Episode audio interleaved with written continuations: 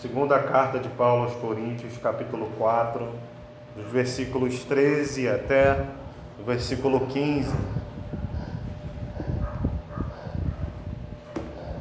Segunda carta de Paulo aos Coríntios, capítulo quatro, dos versículos treze até o versículo quinze.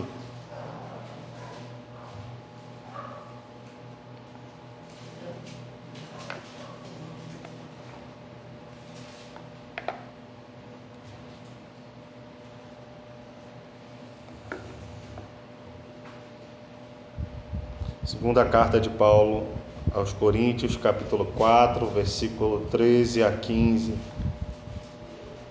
Então, o Renan colocou aqui pra gente. Vamos ler juntos aqui, que a gente lê na mesma versão. Aqui, ó, vamos ler aqui na tela, a gente lê tudo juntos, na mesma versão. Tendo, porém, o mesmo espírito da fé, como está escrito, eu criei, por isso é que falei. Também nós cremos, por isso também falamos. Sabemos que aquele que ressuscitou o Senhor Jesus, também nos ressuscitará com Jesus e nos apresentará convosco. Versículo quinze. Porque todas as coisas existem por amor de vós, para que a graça, multiplicando-se, torne abundantes as ações de graças por meio de muitos, para a glória de Deus. Renan, volta lá, vamos ler juntos agora, irmão. Todos juntos, em alto e bom som, vamos lá? Tendo, porém, o mesmo espírito da fé, como está escrito, eu criei, por isso é que falei. Também nós cremos, por isso também falamos. Sabemos que aquele que ressuscitou o Senhor Jesus, também nos ressuscitará com Jesus e nos apresentará convosco. Porque todas as coisas existem por amor de vós, para que a graça, multiplicando-se, torne abundantes as ações de graças, por meio de muitos, para a glória de Deus. Amém. Senhor, obrigado pela Tua palavra, obrigado pelos louvores, obrigado por tudo que a gente já fez até aqui. Até agora fomos nós fazendo, entregando ao Senhor o nosso culto, mas agora é a hora do Senhor nos responder, é a hora do Senhor falar conosco. Dá-nos ouvidos para ouvir a Tua voz, Senhor, dá-nos coração pronto para receber a semente da Tua palavra e um coração obediente para obedecer tudo aquilo que a Tua palavra vai nos falar. Nós oramos que enquanto a gente ouve a Tua voz, a Tua palavra, haja cura, haja libertação, haja salvação, haja o trabalhar do Senhor na nossa casa, no meio da nossa parentela. O Senhor é aquele que passeia no meio dos sete castiçais, o Senhor passeia no meio das igrejas, o Senhor passeia no meio da igreja. Tu vê o que a Tua igreja necessita e vai operando, como o Leandro orou. Ó Pai, Tu tens liberdade, fique à vontade no nosso meio, vem mover e fazer aquilo que Tu queres. Nós oramos em nome Em nome de Jesus, amém. amém. Irmãos, como anda a sua fé? Como anda a sua fé? A fé que Deus quer que tenhamos, a fé que Deus espera de nós, é uma fé vitoriosa. Como anda a sua fé? Como anda a sua crença? Como anda a sua fé na palavra de Deus? Como anda a sua fé na promessa, nas promessas que Deus tem para você? Alguns anos atrás eu estava vendo uma pregação do pastor Ademar de Campos. Pastor Ademar de Campos, nós conhecemos a, as músicas dele. Você pode nunca ter visto o pastor Ademar de Campos, mas você já cantou muitas e muitas vezes. Grande é o Senhor e muito digno de louvor. Você já cantou, por exemplo, Ele exaltado, um rei exaltado nos céus. Você já cantou pelo Senhor, marchamos sim. Então, o pastor Ademar de Campos é o autor dessas canções. E uma vez eu vendo uma pregação dele, ele falou, uh, ele pregava sobre as promessas de Deus. E ele disse, todo crente precisa ter uma promessa, porque a promessa é aquilo que faz a gente caminhar. O que é que fez o povo caminhar em direção à terra prometida? A promessa. Deus prometeu ao povo. A promessa é aquilo que nos dá esperança, a promessa é aquilo que nos dá perseverança, a promessa é aquilo que nos faz orar sem cessar, a promessa é aquilo no que nós colocamos a nossa fé e apoiamos a nossa fé. E aqueles que têm uma fé vitoriosa alcançarão o cumprimento da promessa. Então, como anda a sua fé? O apóstolo Paulo está falando de uma fé vitoriosa. Primeiro Paulo, ele fala dos versículos sete até o versículo doze, ele está contando do que aconteceu com ele. Paulo está falando, olha, temos porém este tesouro em vasos de barro, para que a excelência do poder seja de Deus e não de nós. Aí ele começa a relatar, em tudo somos atribulados. Olha o que Paulo está falando, em tudo, em tudo é em tudo. Paulo está falando, em tudo somos atribulados, porém não angustiados. Somos perplexos, porém não desanimamos. Somos perseguidos, porém não desamparados. Abatidos, porém não destruídos. Paulo está dizendo que podemos ser atribulados, mas a angústia não vai nos consumir. Você pode ser atribulado, irmão, a tribulação pode vir sobre a sua vida, mas se a sua fé é vitoriosa, se você mantém uma fé vitoriosa, a angústia, a, a, a tribulação não vai te angustiar, não vai te consumir na angústia. Você pode estar perplexo diante dos dilemas que se apresentam, mas você não vai desanimar se a sua fé for vitoriosa. Você pode até ser perseguido, mas você não será desamparado, porque você perceberá que mesmo em meio à perseguição, Deus não desampara aqueles que são seus.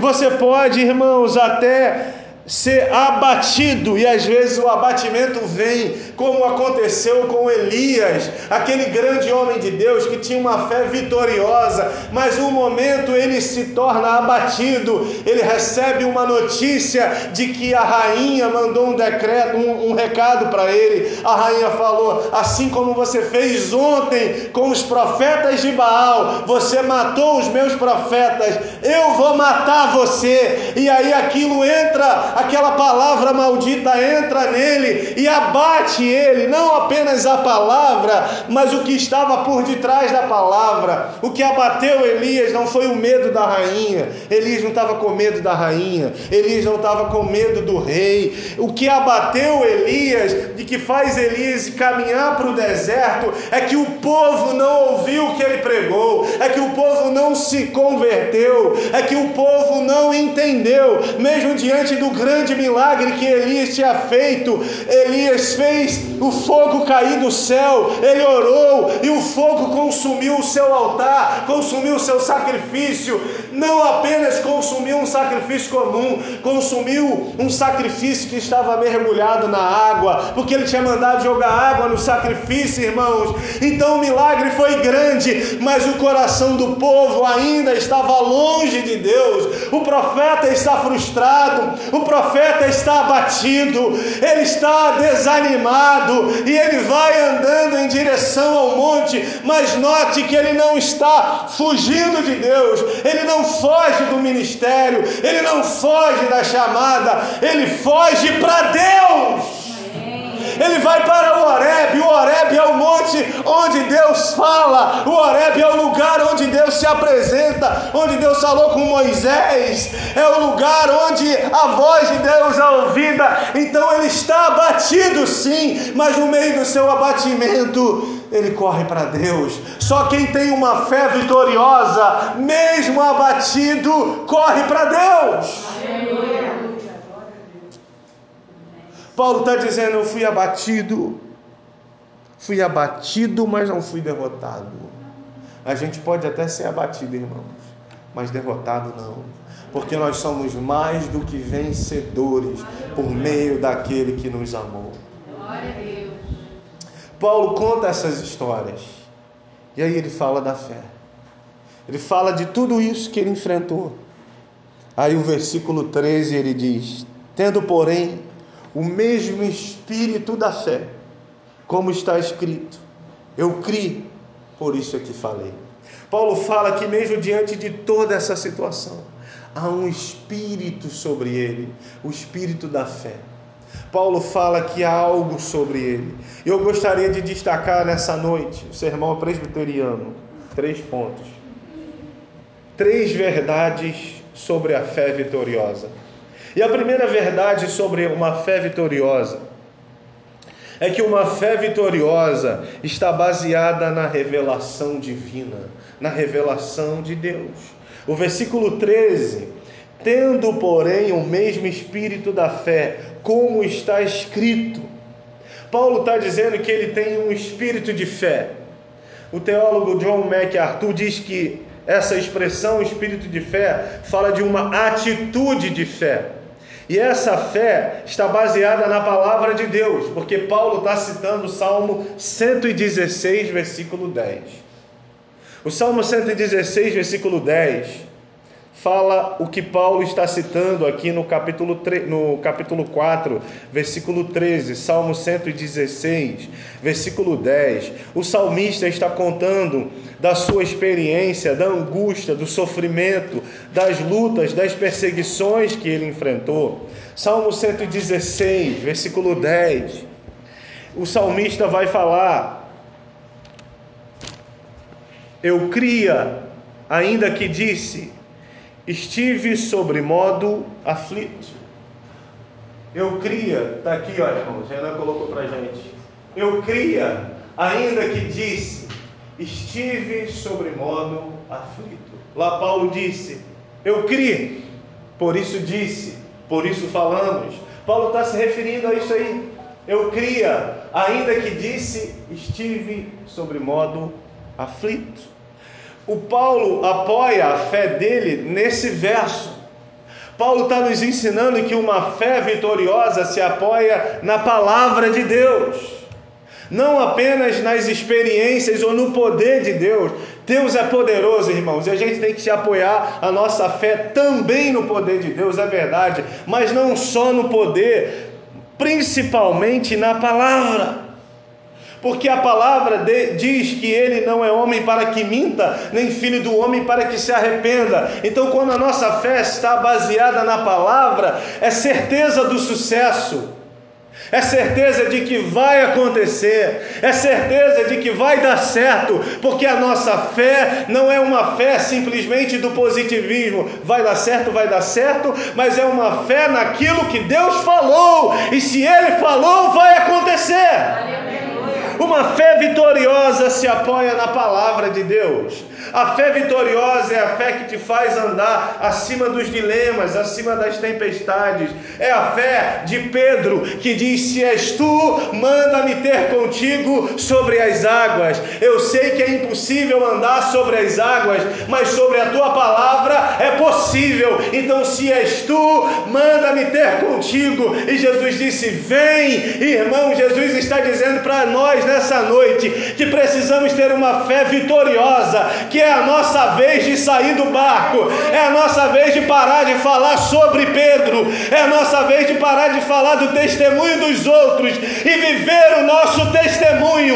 É a tua fé vitoriosa que te fará sair do barco e te fará viver novas experiências de milagres com Deus, porque com Deus, diz Paulo, é viver novidade de vida, é novidade de vida, é o novo a cada dia. O milagre de ontem foi para ontem, mas para hoje ele tem um novo milagre, e para amanhã um novo agir, e para depois de amanhã algo novo, e depois, e depois, sempre novo, sempre novo, porque se renova a cada dia. Aleluia, glória a Deus. Ele tem novidade de vida para você. Você recebe, recebe nessa noite. Aleluia! Uma fé vitoriosa está baseada na palavra de Deus. É como aquele, aquele homem centurião que trabalhava para o império, o império romano. Ele manda um recado a Jesus: vem na minha casa curar o meu servo, meu escravo. Um homem bom, né? Preocupado com o escravo, um homem bom. Ele manda o recado a Jesus, e Jesus diz assim, diz que eu estou indo lá. E ele se dá conta de que não é digno de receber Jesus na sua casa. E ele fala assim: Senhor, não sou digno de te receber na minha casa. Manda uma palavra, porque eu tenho soldados que estão diante de mim e debaixo da minha autoridade. E eu sei que o Senhor tem poder. Olha o que o homem está falando. Ele está dizendo: você tem autoridade sobre a enfermidade. A enfermidade está debaixo da tua autoridade, assim como os soldados estão da minha, debaixo da minha autoridade, porque eu mando os soldados, vão e eles vão, vêm e eles vêm. Então eu sei que o Senhor tem a mesma autoridade sobre a enfermidade. O Senhor pode curar daí de longe, o Senhor não precisa nem chegar aqui. Eu sei que o Senhor pode fazer isso. Basta uma palavra do Senhor. E o Senhor então liberou a palavra e aquele servo foi curado. A fé vitoriosa é a fé baseada na palavra, que sabe, irmãos, que Ele é poderoso para transformar o caos, para dar vida no caos, para pôr ordem no caos. Ontem eu estava lá no culto, na nossa igreja matriz, foi uma benção o culto. E aí teve um momento que o Ministério de Dança apresentou uma dança e a música estava falando: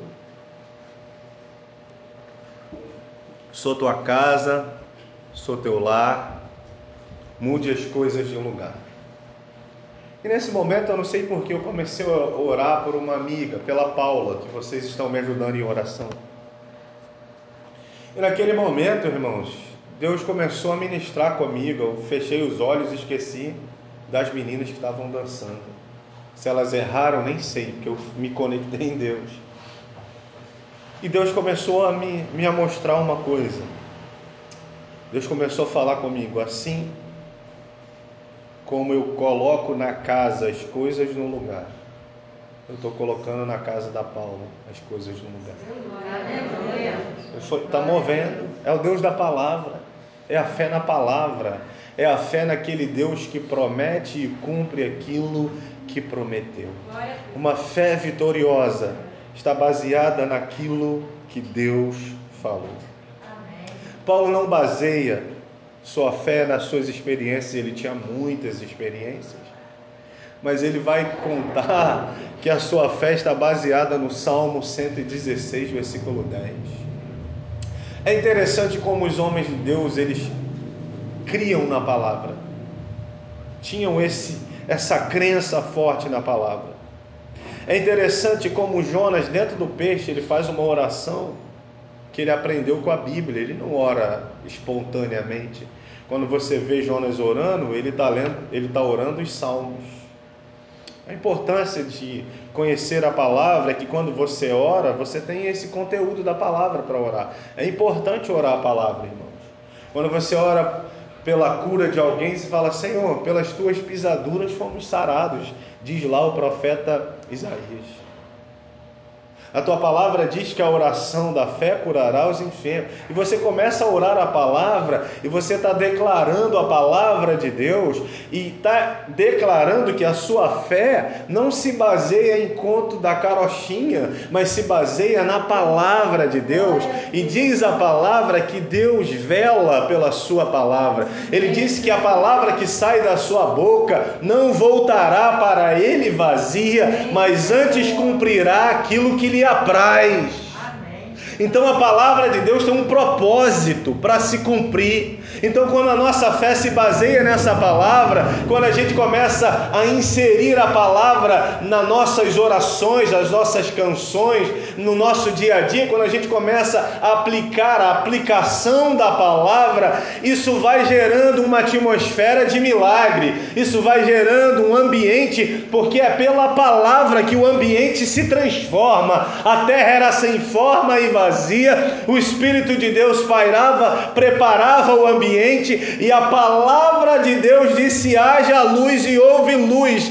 As trevas foram dissipadas e o caos colocou ordem. Deus nesse caos. Amém. pela palavra. Então quando a gente toma posse da palavra, quando a gente começa a orar a palavra, quando a gente começa a profetizar a palavra na nossa vida, a gente vai aplicando a palavra, nossa fé vai aumentando e vai se tornando uma fé vitoriosa. Quando você lida com algum problema, você apareceu um problema na sua vida, na sua casa, e aí você conecta em Deus, conecta na palavra, mas eu andarei sobre as águas, ou seja, eu andarei acima desse problema, porque a palavra declara que eu posso, então eu posso.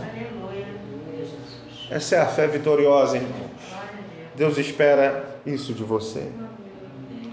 Paulo diz, Paulo diz o que diz o Salmo cento e dezesseis: eu criei, por isso falei.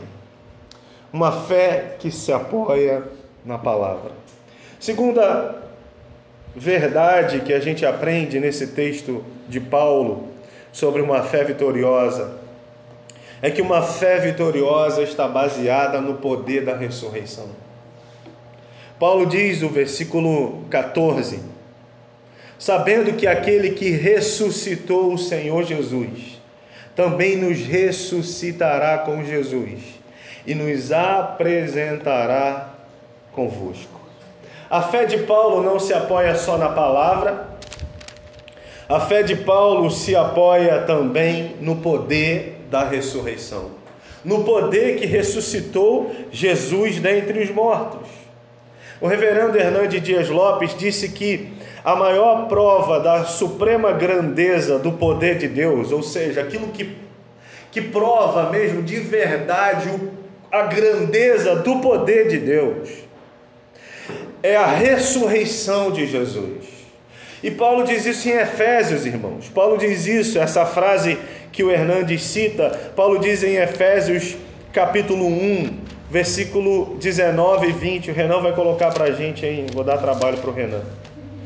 Efésios capítulo um, Renan, versículo dezenove e vinte.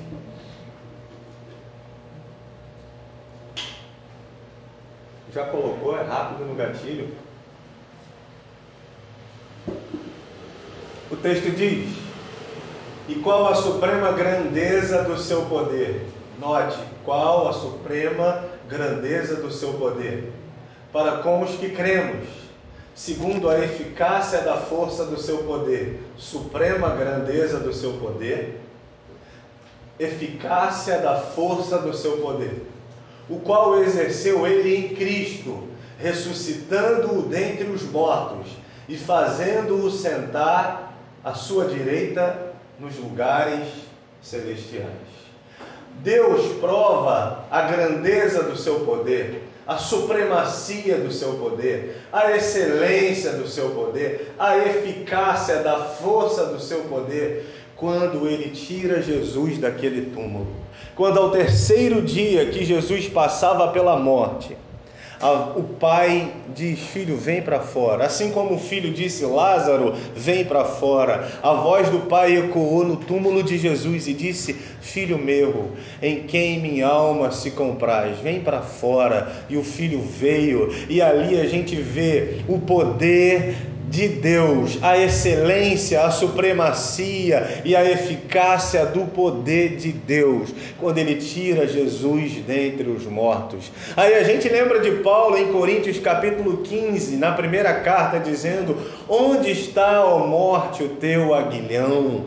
Vencida foi a morte, tragada foi a morte. Jesus venceu a morte no poder de Deus. Quando Deus o chama, o tira da morte, quando o Pai tira Jesus da morte, ele vence a morte, ele vence o nosso inimigo. Paulo diz que ali estava o último inimigo a ser vencido, a morte, mas na, na ressurreição de Jesus, a morte é vencida. Agora, irmão, pensa comigo, se o poder, a grandeza do poder de Deus é revelada na ressurreição de Jesus, acaso há algo demasiado certamente difícil para Deus, que Ele não possa fazer em seu favor. Por isso a sua fé precisa ser uma fé vitoriosa, uma fé que se apoia no poder de Deus, no poder da ressurreição. Se Ele venceu a morte, não há nada que Ele não possa fazer. Aleluia. Ah, vale um glória a Deus esse negócio, não vale? Aleluia. Glória a Deus.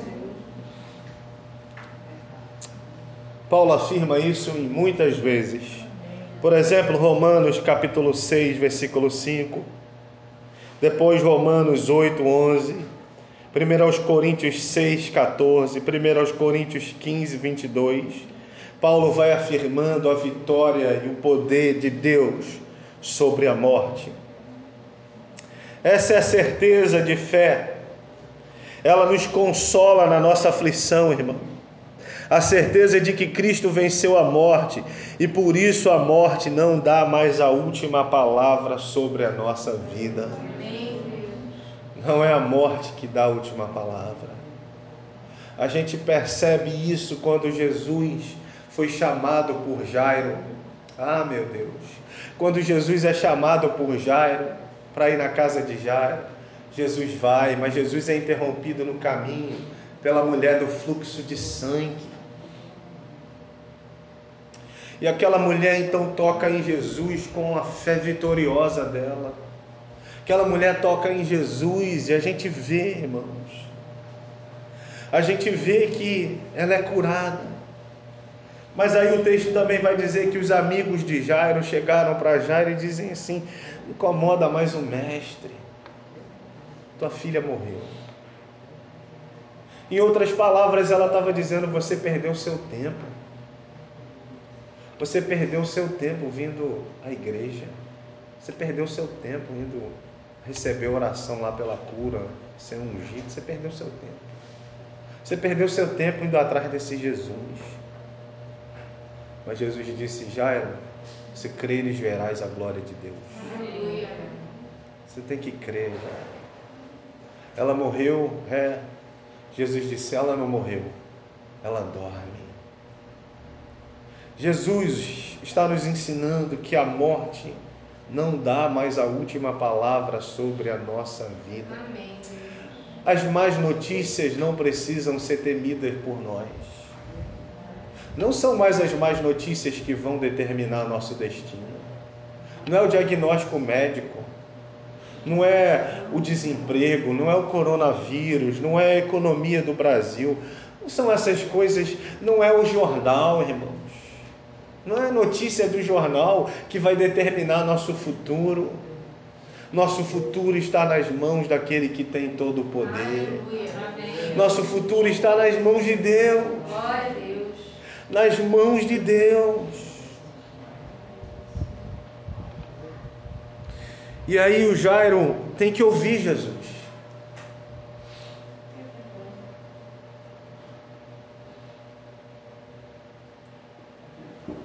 Ele ouve Jesus. E quando Jesus chega na casa de Jairo, ele fala assim: tira esse pessoal incrédulo daqui. Esse pessoal que não crê. Esse pessoal que não tem a fé vitoriosa. Tira eles daqui. E ele fala: só vai vir alguns discípulos. Era a patotinha de Jesus, Pedro, Tiago e João. A patotinha de Jesus entrou, e os pais da menina, e ele disse: Talita cumi, menina, levanta-te. E a menina levantou, porque ele é a ressurreição e a vida. Jesus disse: vai chegar o tempo em que os mortos ouvirão a voz do Filho de Deus, e aqueles que ouvirem ressuscitarão. Sabe quem são os mortos que Jesus estava falando? Aquele morto que está lá na tua casa, está vivo, mas está morto, porque não tem ainda a vida de Deus. Mas Jesus falou que chegará o tempo em que ele vai ouvir. E quando ele ouvir, a vida vai entrar nele, nela, e ele vai glorificar o nome do Senhor. Vai chegar o tempo. Nossa fé precisa estar fundamentada no poder da ressurreição. Terceiro lugar, irmãos, para a gente terminar. Em primeiro lugar, nossa fé se apoia na palavra de Deus. Em segundo lugar, nossa fé se apoia no poder da ressurreição. Em terceiro lugar, a fé vitoriosa está direcionada para a glória de Deus. No versículo quinze da carta de Paulo aos Coríntios, capítulo quatro, versículo quinze, diz: porque todas as coisas existem por amor de vós. Olha que coisa bacana que Paulo está falando. Todas as coisas Deus criou por amor a você. Todas as coisas existem por amor a você. Amém. Para que a graça, a graça de Deus, o que é a graça? O que salvou você? Você não foi salvo porque você simplesmente creu. Você poderia crer e não existia graça. Se não fosse a graça, não bastaria a fé. A fé não é o suficiente para que a pessoa seja salva. É preciso da graça. Pela graça sois salvos. E isso não vem de vós, é dom de Deus, é presente. Salvação é um presente de Deus. Então, todas as coisas Deus fez por amor a você, para que a graça se multiplique. Ele diz assim: multiplicando-se, torne abundante as ações de graças por meio de muitos. O que que Paulo está falando? Que Deus fez todas as coisas por amor a você. Então, que quando o ser humano recebe o favor de Deus, automaticamente deveria acontecer no coração do ser humano ações de graça. É isso que ele está falando. Para a glória de Deus. Então, uma fé vitoriosa é uma fé que está direcionada para receber o milagre, mas para que o milagre glorifique a Deus. É isso que Paulo está falando. Então, o que é uma fé vitoriosa? É uma fé que crê que Deus vai fazer, e quando Deus faz, glorifica a Deus. Dá glória ao nome de Deus. Volta para Deus. É como aquele caso do que o pastor Vanderlei falou uma vez. Eu não sei se foi ele que orou ou um, um, um outro pastor, eu não lembro agora. Tem alguns anos que ele me contou esse caso, mas ele diz que um irmão falou: pastor, estou desempregado, não aguento mais. Pastor, ora por mim, para Deus me abençoar. E o pastor orou, e Deus abençoou. E aquele homem entrou por uma grande porta de emprego, o homem ficou com o bolso cheio da grana. Acho que eu vou lá pedir esse pastor para orar por mim. O homem ficou com o bolso cheio, aí o homem comprou uma casa de campo, uma casa de praia. No verão, no fim de semana, ele estava na casa de praia e no inverno na casa de campo. E nunca mais voltou para a igreja. E o pastor foi visitar aquele irmão. Falou: agora eu vou orar para Deus fechar a porta para você, seu miserável, pra você poder voltar para a igreja. Ou seja, o milagre, o milagre na vida daquele irmão não foi para a glória de Deus. Não foi. Porque aquele irmão fez o quê? Usufruiu, meteu o pé e não deu glória a Deus. O milagre, a fé vitoriosa, gera um milagre para testemunho. É aquele milagre que você chega no trabalho contando e a pessoa fala: eu sabia que Deus era assim. Mas não, então senta aqui que eu vou te contar. Deus não fez só isso por mim, não. Fez muito mais coisa. Então é um milagre que glorifica a Deus. Não é um milagre que exalta o homem. É como a Eloísa falava, tinha um irmão lá na, na minha antiga igreja, em Nilópolis. Ela falava assim: o fulano não deixa Jesus ser a estrela do culto. Tem que ser ele a estrela do culto. É porque Deus usava o fulano com muitas revelações e profecia. Mas às vezes, irmãos, às vezes não precisava. Já agiu, irmão, sabe? Eu sou assim. Quando Deus vem no culto e arrebenta com tudo, eu acho que o pastor, se o pastor subir para pregar, às vezes ele até atrapalha, ele vai lá, faz uma oração, despede o povo. Deus já fez o que tinha que fazer. Amém. Não é não? Mas está aqui no momento do louvor, um ora, um se abraça, aí se tinha um irmão com problema com o outro, já se perdoa. Aí a irmã é curada sem ninguém nem orar por ela, o outro é liberta, o outro recebe uma resposta, Deus vai falar no íntimo. O pastor Lélio vai pegar o microfone para atrapalhar? Não. Então, irmão, vamos embora, vamos para o nosso lanche compartilhado, que Deus já fez o que tinha que fazer. É para a glória de Deus, mas aí ele sempre tinha uma revelação, sabe? Ele sempre tinha que ter uma... E às vezes você vê que o cara estava forçando. E aí Elô falou uma vez, o fulano não deixa Jesus ser a estrela do culto. Ele tem que ser a estrela do culto.